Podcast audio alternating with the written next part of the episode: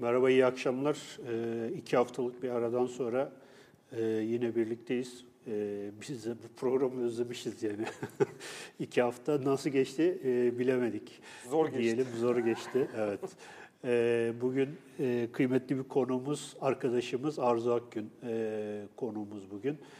E, biz Arzu'yla e, bu programların evveliyatında 19. yayın değil mi? Evet. Kaç, üç buçuk yıl oldu. E, üç buçuk yıl önce bir yayın yapmıştık.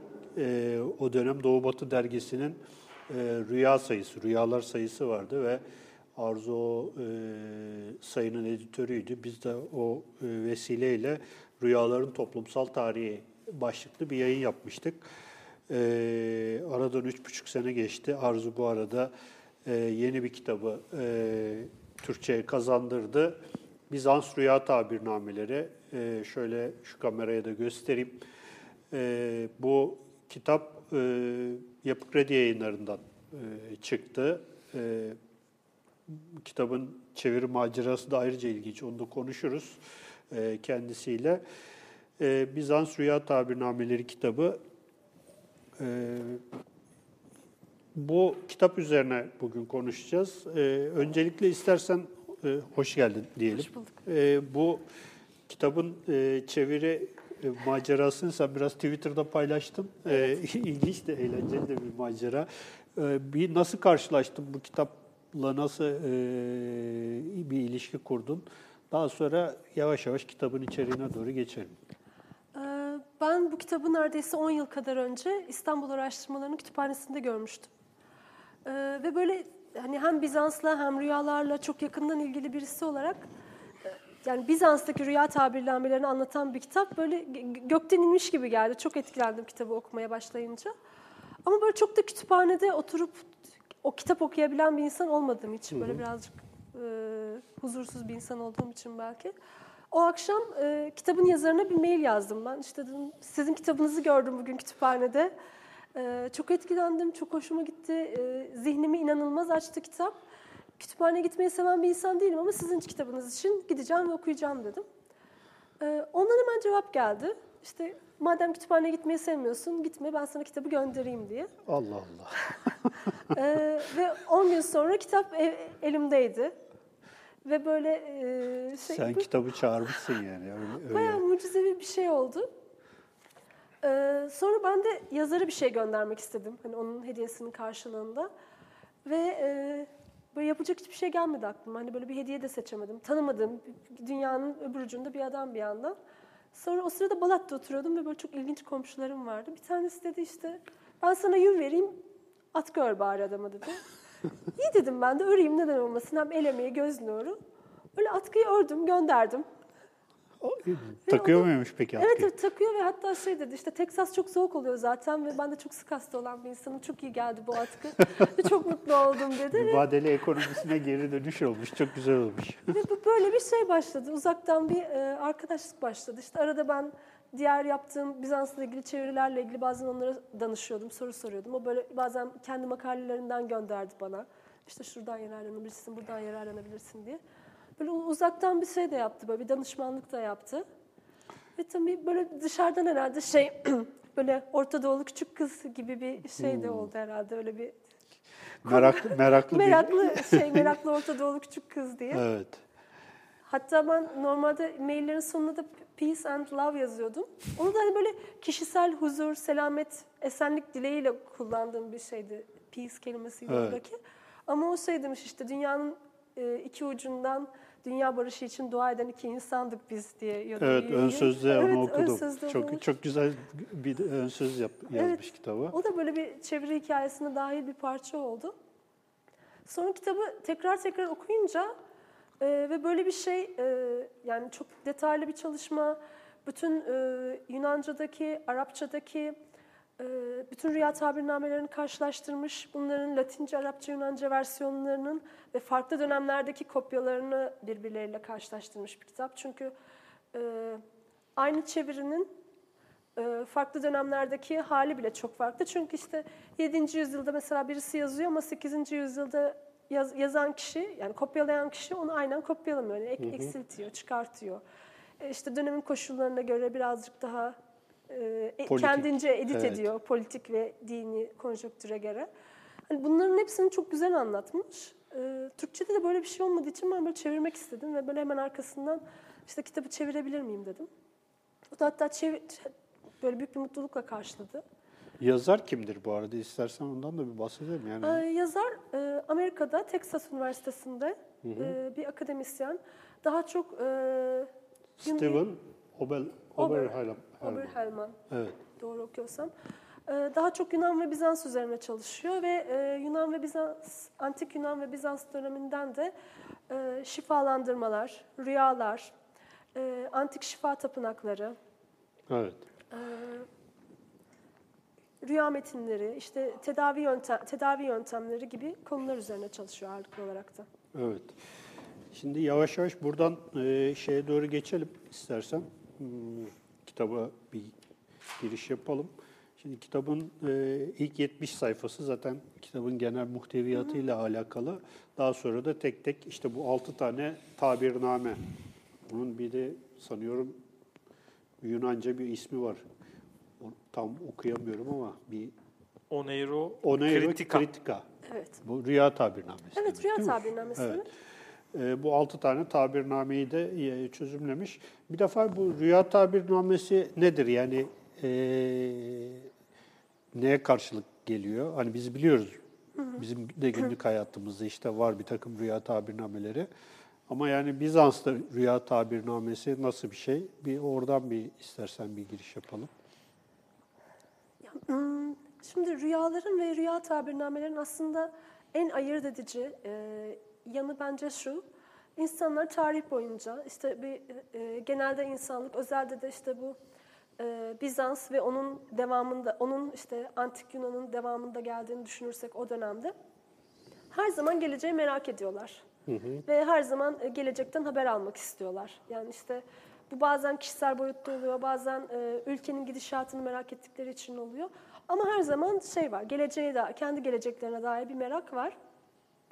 E, bu merak tabii ki şey, e, pagan dönemdeyken daha çok şey var. E, imkan, yöntem var. Yani kuşların uçuşundan, işte gök gürültüsünden, yıldırımın e, düşmesinden, e, kuşların uçuşundan, e, işte bazı şey hayvanların iç organlarını kullanarak, astrolojiden böyle sayısız yöntem var. Ama bu Bizans'ın e, özellikle işte paganizmden Hristiyanlığa geçen dönemde e, bu yöntemlerin hepsi yasaklanıyor. Çünkü şey, e, paganik unsurlar barındırdığı ve e, Tanrı'dan başka bir şeyden medet umulmaması gerektiği ve daha önemlisi e, geleceği geleceği bilme ve insanın üzerinde iradesi olan tek şey Tanrı olduğu için e, pek çok büyüyle ve gelecekten bilgi almak için kullanılan bütün kehanet, hemen hemen bütün kehanet yöntemleri yasaklanıyor. Ama e, rüyanın buradaki farkı bir e, rüyayı zaten herkes görüyor ve hani e, herhangi bir araç kullanmıyorsunuz. Yani işte e, iskambil kar- kartlarına ihtiyacınız yok. İşte kuma, taşa, yıldızlara, kuşlara hiçbir şeye ihtiyacınız yok. Sadece şey e, sizin bizzat kendinizin gö- görebildiğiniz bir e, ve elinizden alınması mümkün olmayan bir şey. E, bir imkan. Bunun yanı sıra o dönemde çok fazla insan e, rüyayla Hristiyan da oluyor. Bir yandan da şey hani hem önlenemez bir şey olmasının yanı sıra bazı insanlar e, Hristiyan olmayı da kendilerine e, Tanrı, rüyada Tanrı'nın gönderdiği bir işaretle olduğuna inandıkları için de e, tamamen de rüyayı kötülemek de işlerine gelmiyor. Yani böyle bir kitlelerinin bu bir kısmını böyle karşıla, karşılandığı için de.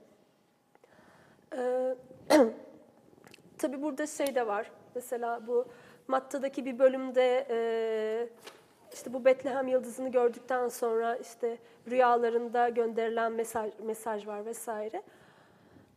Dolayısıyla e, rüya yasaklanamayan bir kehanet yöntemi olarak diğer şeye göre yani o dönem kullanılan e, yani geleceği öğrenmek için o dönem kullanılan yani ve e, hala devam eden bir şey olarak e, elimizde var ve bu aslında şeyde birçok rüya metninin var olmasına, birçok şablonların hala elimizde bulunmasının aslında bir yandan buna borçluyuz. Ee, ve rüyaları yorumlarken de tabii bu e, her şey olduğu gibi politik bir yanı da var. Madem insanlar herkes rüya görüyor e, ve neredeyse herkes bu rüyalarından bir anlam çıkartmak istiyor. Öyleyse e, bunun kontrolünün de bizde olması daha mantıklı diye düşünüyor. Yani kilise ve devlet. Evet, ilk aslında ilk ellerinde bulunan, Bizanslıların elinde bulunan e, rüya yorumlama şeyleri, hmm, tabirnameleri oldukça paganik. Hatta Artemidorus diye bir tabircimiz var. Artemidorus bizim e, günümüze kadar ulaşan en eski Antik Yunan'dan kalan rüya tabirnamesi. Ama e, tabii ki tamamen pagan unsurların barındırdığı, e, çok tanrılı ve yine e, Hristiyan ahlak anlayışına uymayan, e, işte hem çok, çok tanrının yarısı da işte e, cinsellik, cinsellikle ilgili, özgürlükle ilgili, kadınlarla ilgili pek çok e, kilisenin hoşuna gitmeyecek e, unsur. Dehşete kapılmışlar gibi Dehşete bir if- ifade var kitapta. Evet, dehşete yani o rüya tabirnamelerini görünce "Na- nedir bu falan diye bir dehşete kapılmışlar Dehşete kapılıyorlar. gerçekten. Ee, ve zaten hani hep böyle bir geçiş dönemleri daha sancılı ol- olur ya. Evet. Ee, ve o geçiş döneminin şeyiyle, sancısıyla e, daha da bir pa- panikle de yaklaşıyorlar aslında Evet. paganik unsurlara. Ee, bu yüzden bu pagan, e, paganik rüya tabirnamelerini kullanmak çok işlerine gelmiyor. Bu arada e, bu şey var. Yani kitabın hikayesi olduğu kadar aslında hani bu çevirinin de rüyanın olduğu kadar çevirinin de hikayesi. Yani dünyadaki çeviri hareketlerini de çok güzel anlatan en azından o dönem için bir kitap. Ee, tabii bir yandan da Araplar harıl harıl eski Yunan metinlerini çeviriyorlar. Yani hani tabii rüya ile ilgili olanları çeviriyorlar. Astroloji, tıp yani ellerine ne geçerse gerçekten şey var. Yani Din dışında her şeyi çeviriyorlar değil mi? Di- dini metinler dışında öyle bir iba- ellerine geçen her şeyi gerçekten Evet. çeviriyorlar yani. Hani Arapların çok e, şey var. Böyle bir merakla e, Evet. çevirdikleri bir dönem var. E, Hristiyanların yani Bizans'ın ise eski Yunan unsurlarını direkt eski Yunan'dan almak yerine eski Yunan'dan Araplara gitmiş ve Araplarda tabii ki Araplar kendilerini alırken de e, modifiye ediyorlar. Yani oradaki çok tanrılığı da onlar tek tanrılı bir şekilde çeviriyorlar. Yani aslında bu şu anki bir çevirmen için e, çok imkansız bir şeydir. Yani bizim bizde bir şey varsa işte kitap varsa noktasına virgülüne kadar e, işte adamın politik görünüşü, görüşü, dini inancı hani seninkiyle örtüşsün örtüşmesin olduğu gibi şeydir. Hani e, çevirmenin olabildiğince yokmuş gibi olması şeydir, Evet. makbuldür. Ama orada bayağı şey, çeviri tamamen şey, e, Tek tanrılaştırıyorlar yani. tek tanrılaştırıyorlar. bir- Baştan şey varsa, nasıl Yorum. şeyse, hani o kadının kendi toplumundaki yeri nasılsa onu uyarlıyor. İşte çok tanrı varsa onu uyarlıyor. İşte pagan e, tapınağı varsa onu cami yapıyor. İşte kurbanla ilgili bir ayin varsa onu İslam'daki e, kurban gibi şeylere dönüştürüyorlar. Ve Bizans da dolayısıyla eski Yunan'ı değil de Araplardaki dönüştürülmüş eski Yunan'ı tekrar geri almayı tercih ediyor. Arapçadan bu sefer Grekçeyi çeviriyorlar. Evet, Arapçadan tekrar e, kendilerini Ama alıyorlar. genel olarak felsefe, felsefe de öyle gidiyor aslında. Yani Evet. sırf bunu rüya tabirlerini konuşuyoruz ama Tabii tabii. felsefe de ilk önce Arapçaya çevriliyor, sonra Arapçadan e, Latince ve Tabii Yunanca'ya mesela çevriliyor Aristoteles'in e, çevrilmesi Ebu Maşar'ın e, Aristoteles üzerine metninin girmesinden çok daha sonra oluyor. Yani hani ilk önce Arapçadaki Aristoteles'i alıyorlar. Mesela Ebu Maşar'ın Aristoteles'ini okuyorlar.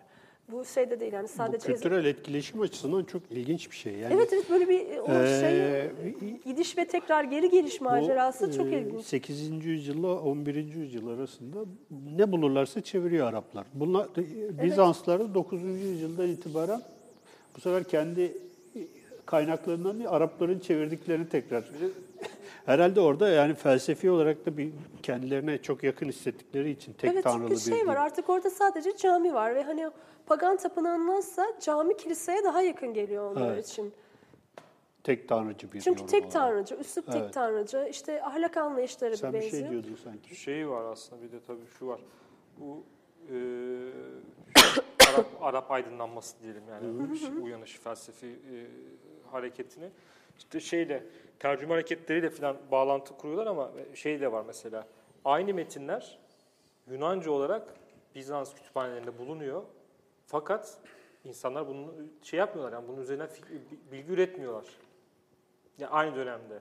Araplar alıyor, tercüme ediyor aynı metinleri. Bilgi üretiyorlar.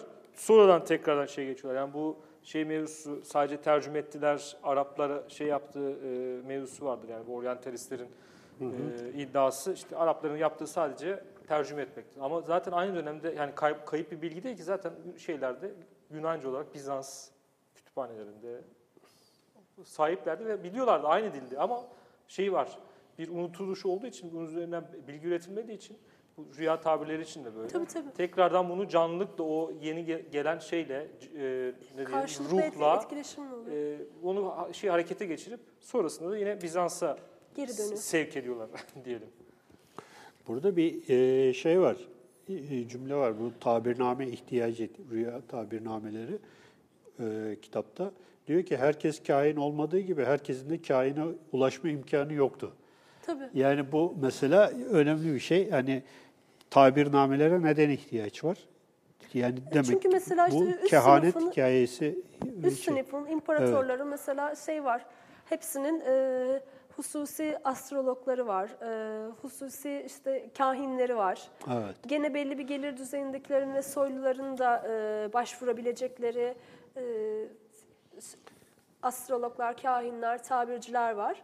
Ama e, daha böyle sıradan insanın e, ya- yararlanabileceği bir şeye ihtiyacı var. Bunlar da şey, e, tabirnameler.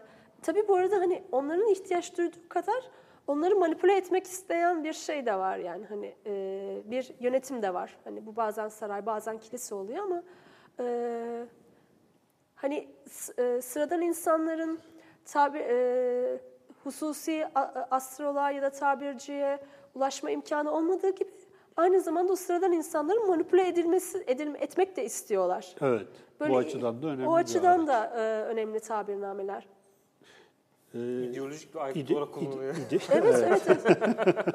ideolojik toplumu kontrol etmek için.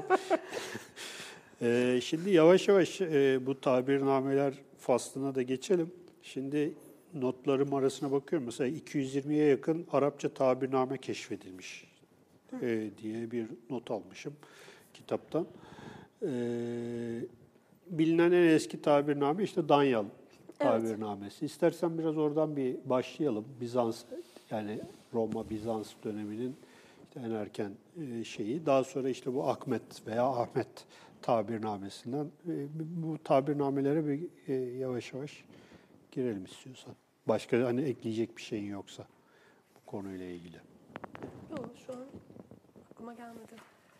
Ee, yani burada şey var, e, kitap boyunca 6 tane tabirnameden bahsediyor. Evet. Tabii ki e, bu tabirnamelerin e, okuyunca daha iyi görüleceği gibi hani bazen bir bazen e, birbirleriyle benzeyen şeyler de var, birbirlerinden farklı olan şeyler de var. E, Ve bu karşılaştırmalarda aslında e, ne kadar birbirinden alıntı yapılmış, ne kadar değiştirilmiş e, ve e,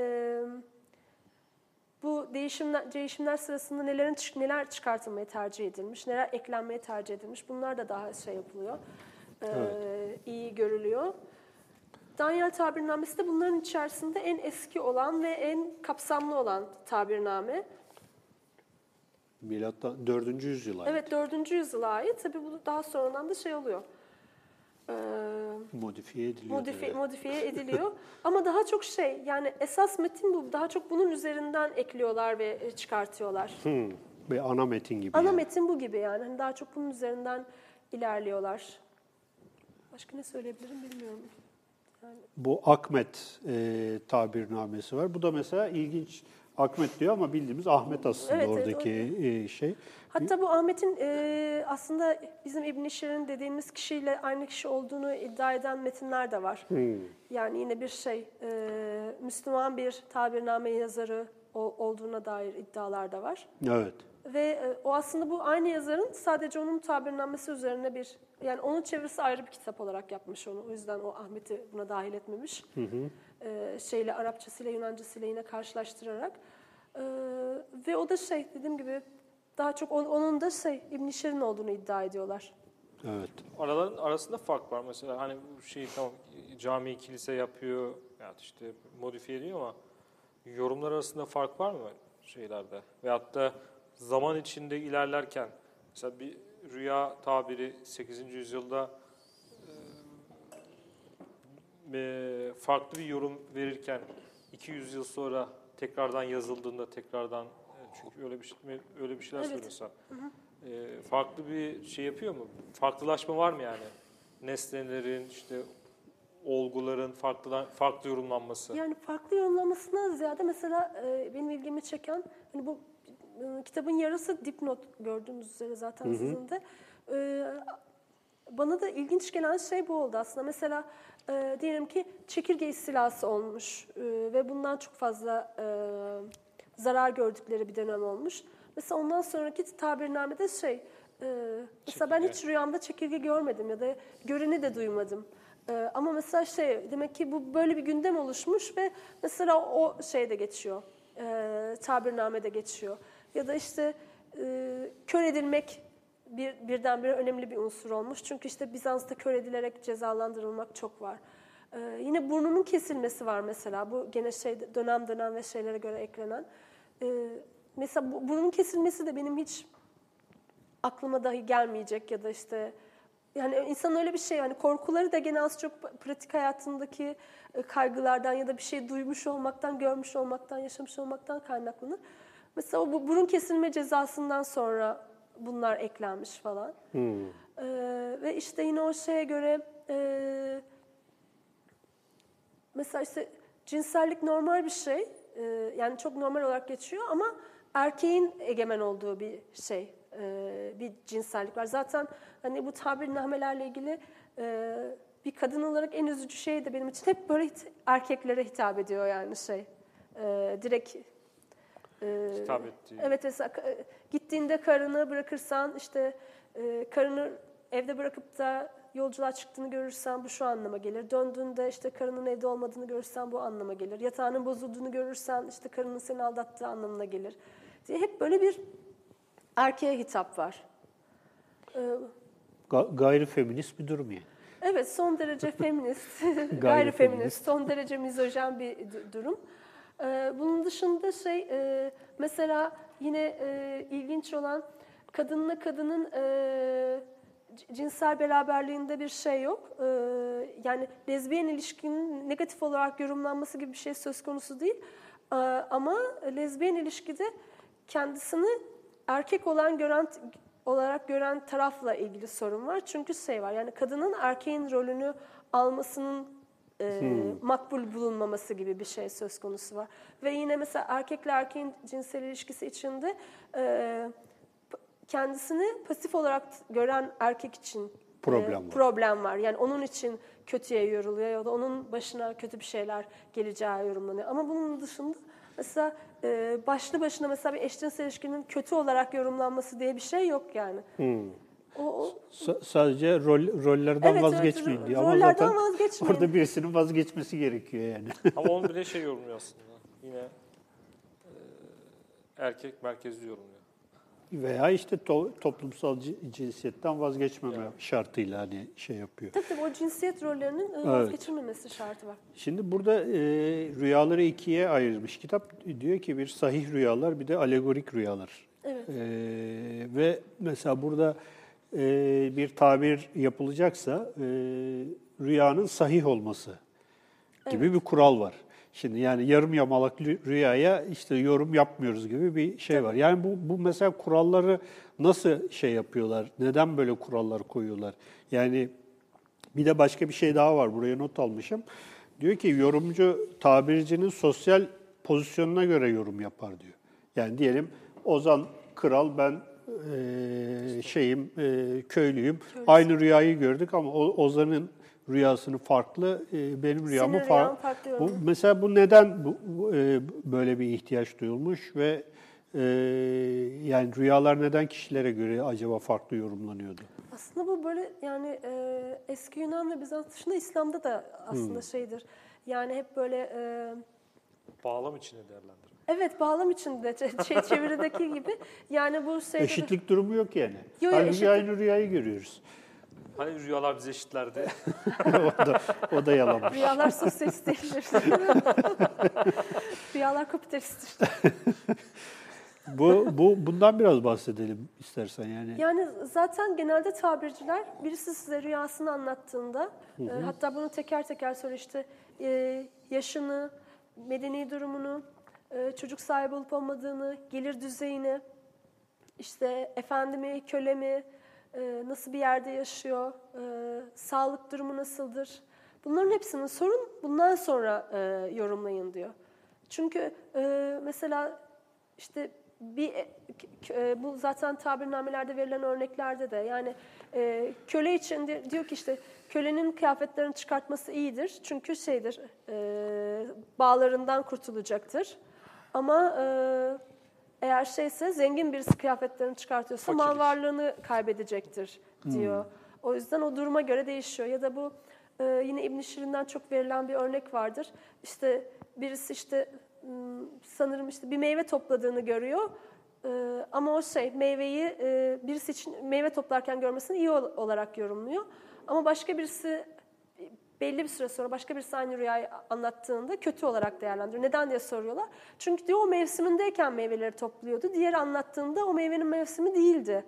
Dolayısıyla şey e, yani aslında bu bu şeyi tamamen bütün şeyin her yanına silmiş bence. Yani toplumsal normlarla, e, toplumsal tabakalarla, e, ahlakla, doğayla uyumlu mu değil mi?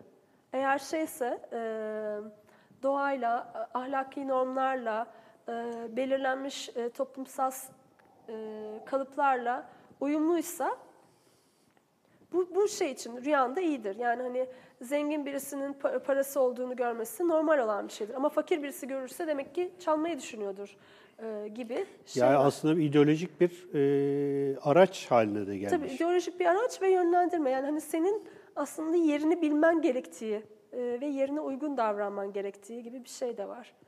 Ve zaten hani herkes de bu sahih rüyayı sormuştun. Yani e, hani bir şekilde insanlar rüyaları işaret olarak da alıyorlar. İşte Tanrı bana şunu demek istedi, bunu demek istedi falan diye. Ama diyorlar ki yani hani bir dakika Tanrı herkese öyle işaret göndermez yani hani o sadece seçilmiş insanlara, e, saf ve arınmış ruhlara, belli bir düzeydeki insanlara mesajlarını gönderir. Yani herkesin rüyası sahih rüya değildir. Dolayısıyla hani o, o da aslında bir şey. Yer bildirme gibi bir şey. Haddini bil diyor evet, yani. haddini bil diyor. Tabii bu- burada şeyi de hatırlatmak lazım. Sayı rüya peygamber vahyinin 46 biridir diye bir şey var. Hadis de var mesela. Çok böyle ilginç bir şekilde. Tabii. Vahiyin 46'da biridir. 46 biridir diye bir şey var. ha- hadis var. Yani bir yanıyla tabii şeyi açık, e, yorumu açık ama bir tarafıyla da aslında gayet de şey, öznel bir şey yani. Ben rüya gördüm desem kim şey yapabilir ki? Sahih rüya gördüm. Hepsini anlattım. Evet, yani kim kim kim, kim Ama bilebilir? zaten mesela bana şey de ilginç gelmişti. Yani mesela e, bir şekilde yani bu hani ukalalık olarak algılanır bilmiyorum da belli bir şekilde işte kendince bir şeyler okuyorsun, araştırıyorsun ve seküler bir düşünce tarzını edinebildiğini zannediyorsun mesela ve benim için mesela şeydi e, seküler bir şekilde okuduğumu zannederken bile mesela Muhammed'in e, miracı bir gene hani böyle Tanrı'nın mucizelerinden birisi olarak okudum ben bunu. Ama hani İngilizce kaynaklarda okuduğunuz zaman çoğu bunu bunu da bir rüya olarak görüyorlar. Mesela bunu ben ilk kez e, rüya olarak tanımlandığını okuduğumda böyle bayağı şaşırmıştım yani hani şey çünkü şey hani o Onu gerçek gibi, gibi algılıyorsun Evet? Tanrı'nın Öyle bir- mucizelerinden birisi Evet. olarak değerlendirdim. Ama onun da mesela o da şey gibi hani vahiyler kadar miracı da rüya olarak de- değerlendirilmiş bir şey bu. Evet. Tabii burada mesela Bizans rüya tabirnamelerine döndüğümüz zaman yani romanın aksını değiştiren olay da bir rüyaya dayanıyor. İşte Konstantin'in rüyası. İşte e, e, Tanrı ona bir işaret gönderiyor ve Milvius Savaşı'nda kalkanların üzerine haç çizeceksin. Karşı taraftaki işte şeyler. Tamam politik bir rüya. O an ona ihtiyacı vardı ve o rüya ona e, geldi. Ama mesela baktığın zaman öyle bir şey e, yani tarihin öyle bir kader anı ki o. Mesela Vatikan'da bu olayın yani e, devasa büyüklükte resimleri yapılmış duvarlara. Evet, İşte şey var. Konstantin'in rüyası diye. E, ve o meşhur işte e, Şirio değil mi? Var. Çiro evet. İşaretini orada belki parlayabilir. E, bu işareti e, şey yapılıyor. Aynı şey Aşık Paşazade'de işte Osmanlı'nın kuruluşunda Osman e, Bey'in. Osman Bey'in rüyası gibi e, böyle şeyler var. E, sen tabii o şeyde Osmanlı döneminde hani şey yapıyorsun. 3. Murat'ın rüyaları Evet, değil mi? Özgen Felek e, çok iyi bir çalışması var onun. Gelecek, Evet. programa gelecek. Evet, Türkiye'ye ge- geldiğinde gelecek bildiğim kadarıyla. Yani mesela şey, e, bu Milvius Köprüsü'nde rüyasında o şöyle ve ortasında bir P harfi var. E, diyor ki bu işaret seni zafere gö- götürecektir. E, bu Krist'in yani Mesih'in ilk iki harfi. E, sabah kalk ve bunları kalkanlara e, çiz ve kazanacaksın savaşı diyor. E, Konstantin de bunu çiziyor ve kazanıyor hikayeye göre. Tabii ki bu böyle çok sonraki aslında anlatılarda geçiyor. Yani hani o hemen mesela o dönem yazılan şeylerde yok bu anlatı. Çok daha sonraki yazılan şeyler de var. Bir de mesela ilginç olan Konstantin ölüm döşeğine kadar vaftiz olmuyor bir yandan. Evet. Ee, yani en, en ilginç olan şey bütün imparatorluğu Hristiyanlaştıran, e, e, Hristiyan kanunlar koyan birisi. İznik'te konsül topluyor. Bütün Konsül topluyor. Zo- şey, sopa zoruyla sopa zoruyla e, şeyi e, bu o İncil'leri 3'e 4'e in, Dö- dörde in- indiren. dörde indiren onun dışındaki bütün e, işte e, tali tırnak içindeki İncil'leri de yani mesela İznik konsülünden önce acaba ne yazıyordu o İncil'lerde insan merak ediyor yani. Bütün Tabii onları bir şey paganik yapmış. unsurları işte bu astroloji, büyüyü vesaire falan hep o şeyde yasaklıyor. Evet. Bu muhtemelen bence biraz annesinin manipülasyonu da geliyor olabilir. Çünkü E, annesi, tabii, annesi- annesi çok şey aslında baskın bir Hristiyan karakter. O işte Kudüs'e gidiyor, kutsal emanetlerin bir kısmını alıyor, getiriyor. Tabii. Çember taşının altında gömülü olduğuna dair hala şehir efsaneleri var yani. Kastak Kaçak kazı bile yapılmış 1919'da. İyi, iyi şey inanmışlar buna da millet e, şey yapmış falan. Var yani öyle bir e, muhabbet. Evet. Ama işte bu rüya ile ilgili olan en, en önemli şey eee, yani mesela kaynaksız olarak bize geldiği için böyle hep böyle tanrısallıkla en çok bağdaştırılan şey. Yani mesela Evliya Çelebi'nin anlatısını da hepimiz biliyoruz. Ve Evet. böyle şey kusursuz bir hikaye mesela şey o yolculuğa başlatıldığını anlatan şey hikaye. Halb- Halbuki hiçbirimiz mesela bir rüya o kadar e, kusursuz bir e, kurgulan kusursuz kurgulanmış bir hikaye değildir yani şey. Yani bence o en iyi kurgu Ben- rüyalardan bir tanesi Hatta Evliya. şey dedim Arzu bunun için e, aslında rüya orada bitmiyor. Rüya 10 ciltlik rü- rüya var aslında metinde kendisi. Aslında oraları da rüyasında geziyor. Şey İhsan Oktay Yanar'ın şeyi var ya Uzun İhsan Efendi yattığı yerden dünya haritasını yani çiziyor falan. bir de tabii şu var. e, yani sözünü kestim ama klasik klasik dönem için konuşursak yani insanın gökle işte bu ay altı alem, ay üstü alem mevzusunda e, bağlantı kurabileceği şimdi ben kendimi böyle düşünüyorum işte yatıyorsun yatağa ve sabahleyin kalktığın zaman farklı yerlere gidiyorsun. İşte şimdi ben mesela Defne'nin rüya rüya rüya görüyor sabahleyin. Aa diyor bunu gördüm, bunu gördüm falan diye anlatıyor. Ne kadar çok, ilginç mi? Çok heyecanla anlatıyor falan. Yani bir yandan da düşündüğün zaman cidden e, yeryüzünde e, yani Bozkır'da yaşıyorsun veyahut da işte köyde yaşıyorsun ama bir şeyle kapı açılıyor ve farklı bir şeye aç- gidebiliyorsun. Farklı bir aleme gidebiliyorsun. Farklı şeyler görebiliyorsun. Bir yandan da e, heyecan verici yani. Yani şimdi bile öyle aslında. Hani o kadar işte sinemasıydı, şuydu, buydu, bütün o şeye rağmen, e- eğlence dünyasına rağmen bazen e, rüya gördüğüm zaman şey bir rüya, güzel, bir rüya. Yani Çok uy- etkili uyanmak, insan uyanmak istemiyor yani. Benim böyle bir- birkaç tane öyle rüya maceram vardı. Kaldığın yerden devam ediyor Yani musun? ya evet kalkıp bir daha yat, yatayım da bir daha göreyim falan diye böyle şey yapıyorsun yani çok. e, o, Hatta o yüzden sanat tarihinde bile şeyleri vardır yani sürrealizm falan. Tabii. Gerçi arkadaşlar herhalde bence yardımcı maddeler kullanıyorlardır o rüyaları görmek için ama yani o yüzden çok da şey değil mi böyle e, o, dü- o, o dönem için çok da heyecan verici bir şey değil mi yani bu rüyayı görmek ondan bir şey bilgi devşirmek e, veyahut da ilahi olduğunu iddia Ama etmek çok normal şey bir şey. yani. hani bu e, şey diye bir söz var kimin söylediğini unuttum işte peygamberlere vahiy verilir ama daha şey daha alt kademedeki insanlara işte bu rüya ile gönderilir bu özel bilgi. İşte şairlere ise ilham verilir diye hani Hmm. bu ayırmışlar. E, yani bu Tanrı'nın bir şekilde desteğini aldığını da hissettiriyor bence insanlara. Ve e, kendisine hissettirmesinin yanı sıra ee, başka insanlar karşısında da özellikle bu bir imparatorsa, bir din adamıysa kendi meşrutiyetini sağlamak için de meşruiyetini sağlamak için de çok iyi bir araç.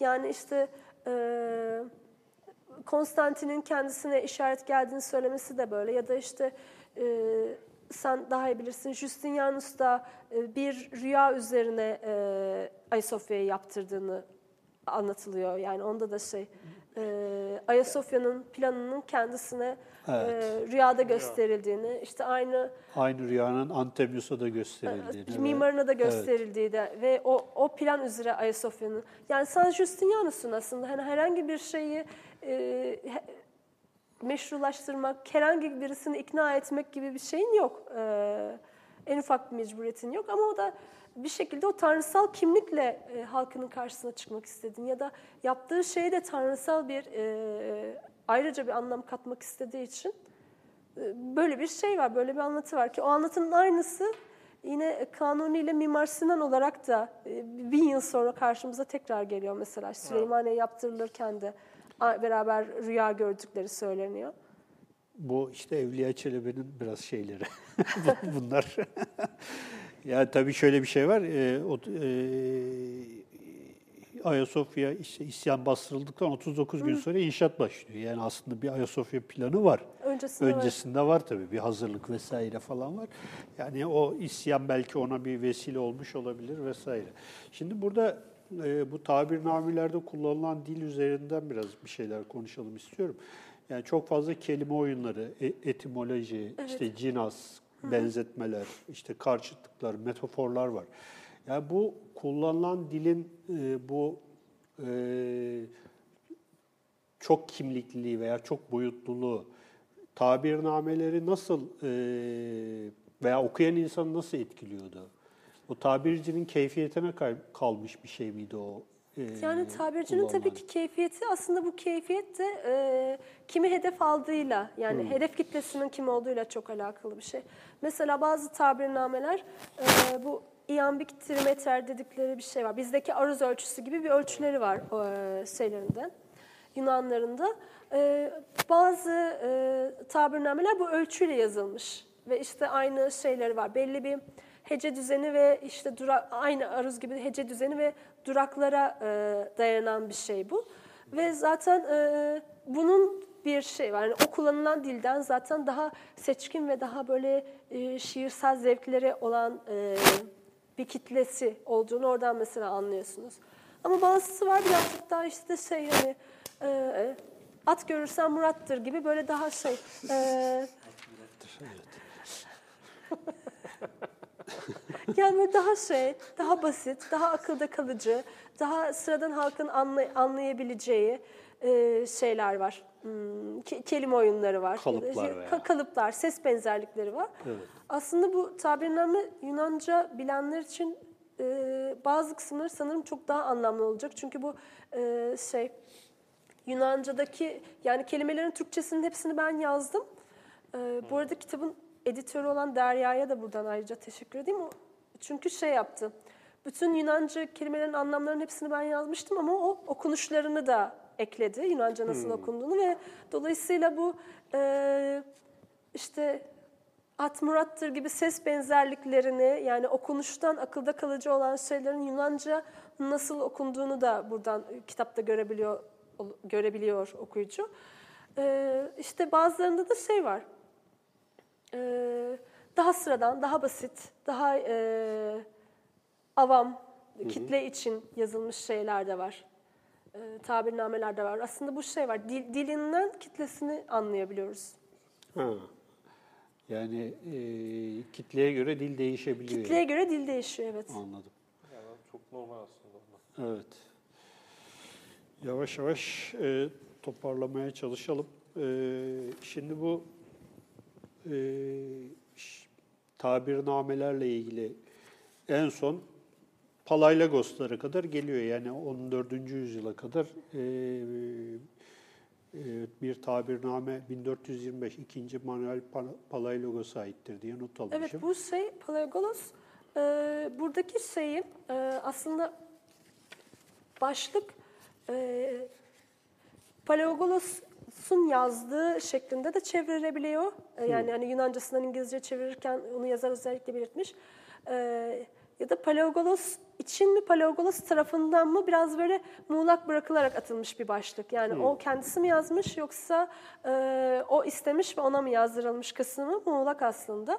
Ama e, Palaeogolos'un kendisi zaten çok fazlasıyla şeyle ilgili. E, sadece rüyalarla değil, ezoterizmin e, diğer kollarıyla da işte yıldızlarla olsun, astrolojiyle olsun, e, çeşitli büyü yöntemleriyle olsun oldukça ilgili birisi.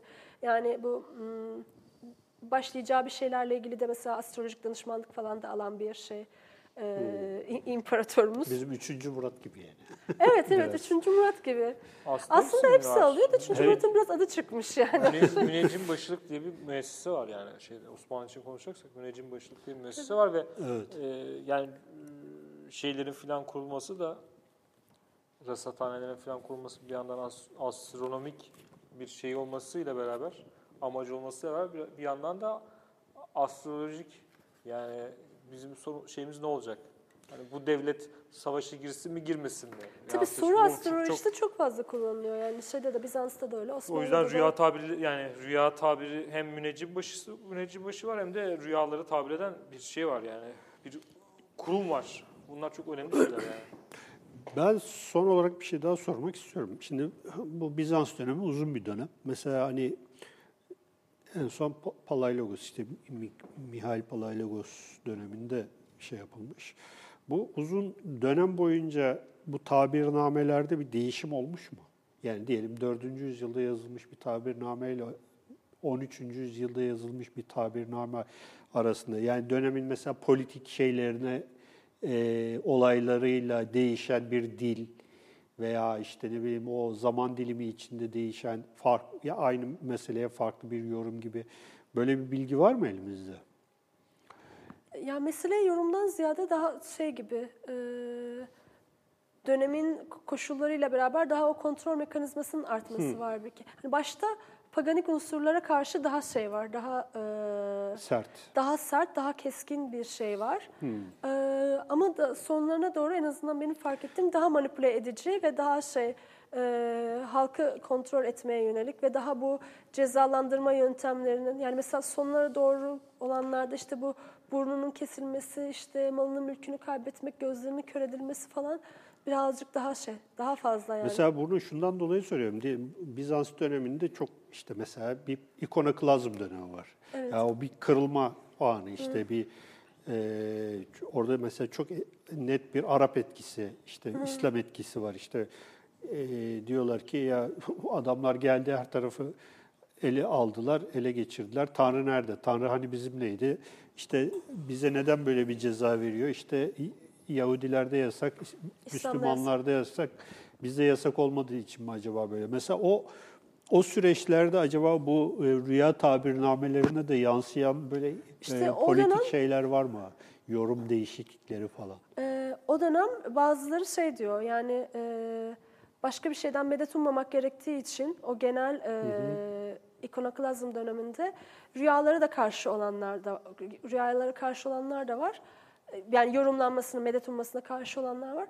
Ama hala daha şey olduğu için de yani e, bu 6. Leo'ydu galiba özellikle o şey yapıyor, yasaklıyor. Ee, ama bir yandan da hala rüyasında görüp Hristiyan olanlar var. O yüzden de tamamen de karşıda çıkamıyorlar. Ee, ve bir yandan da hani bu şeydi hani hiçbir şey çok böyle hani e, ikonoklazm oldu diye evet mesela 100 yıl süren bir dönem söz konusu. Ee, ama yani alttan alta süren bir şey var yani. Hani insanlar bir günde e, idoller hmm, tapınmaktan, onları kutsamaktan vazgeçmiyorlar bir yandan da. Yani hani o e, inanç sürüyor. Ve bu tabirnamelerden bir tanesi, şimdi buradaki altı tane tabirname evet hepsi birisine atfediliyor. Ama tabii ki bu günümüzdeki birinin kitap yazması gibi gelişmediği için şeyler hani yüzde yüz o kişinin yazdığına dair bir şey yok. Ee, Net bir bilgi yok. Net bir bilgi yok. Ve mesela bu tabirnamelerden e, bir tanesi Nikeforos'a ait. Nikeforos da e, bu işte ikonoklazm döneminde e, en etkin mücadele verenlerden bir tanesi. Evet, yani onu bu not almışım burada var. yani bu şey için tekrar e, idolleri kazanmak ve tekrar şey onlara e, ibadet edebilmek için e, canhıraş e, çalışan şeylerden, din adamlarından bir tanesi. Ve aslında bu da şey yani hani ona atfedilmesi de bile başlı başına bir şey aslında. Bir mana yani. Evet. Evet. Ama işte dediğim gibi o noktada bile şey olmuyorlar. Yani bu e, kitle kazanmanın için e, önemli bir araç olduğu için rüya. Evet. Yani e, rüya- rüyaları bile kontrol edip Et- e, manipüle bu- bunun üzerinden insanları manipüle eden bir e, e- e- edebi tür diyelim veya işte bir e, menkıbe türü diyelim.